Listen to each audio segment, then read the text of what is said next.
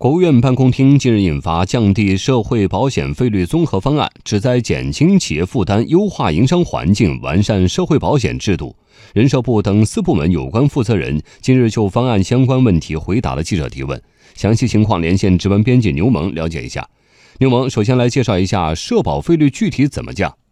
好的，有关负责人这样回答：方案共分八个部分，具体包括：一是降低城镇职工基本养老保险单位缴费比例。高于百分之十六的省份可以降到百分之十六。二是继续阶段性降低失业保险和工伤保险费率，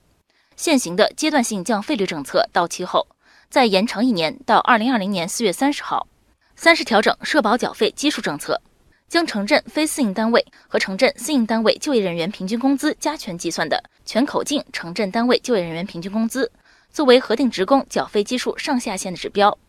个体工商户和灵活就业人员可在一定范围内自愿选择适当的缴费基数。四是加快推进养老保险省级统筹，逐步统一养老保险政策，二零二零年底前实现基金省级统收统支。五是提高养老保险基金中央调剂比例，今年调剂比例提高到百分之三点五。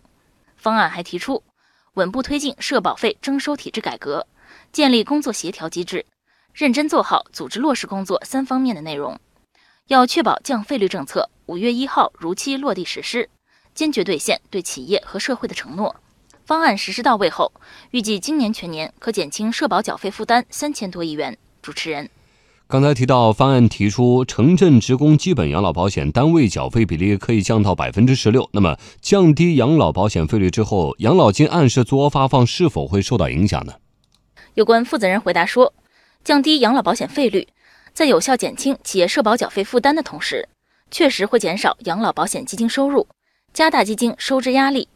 但全国养老保险基金整体收大于支，滚存结余不断增加，总体上不会造成养老金支付风险，不会影响养老金按时足额发放。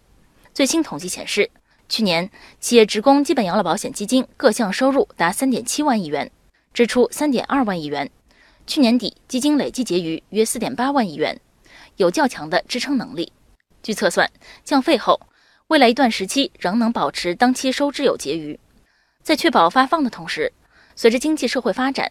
国家还将继续提高退休人员养老金水平。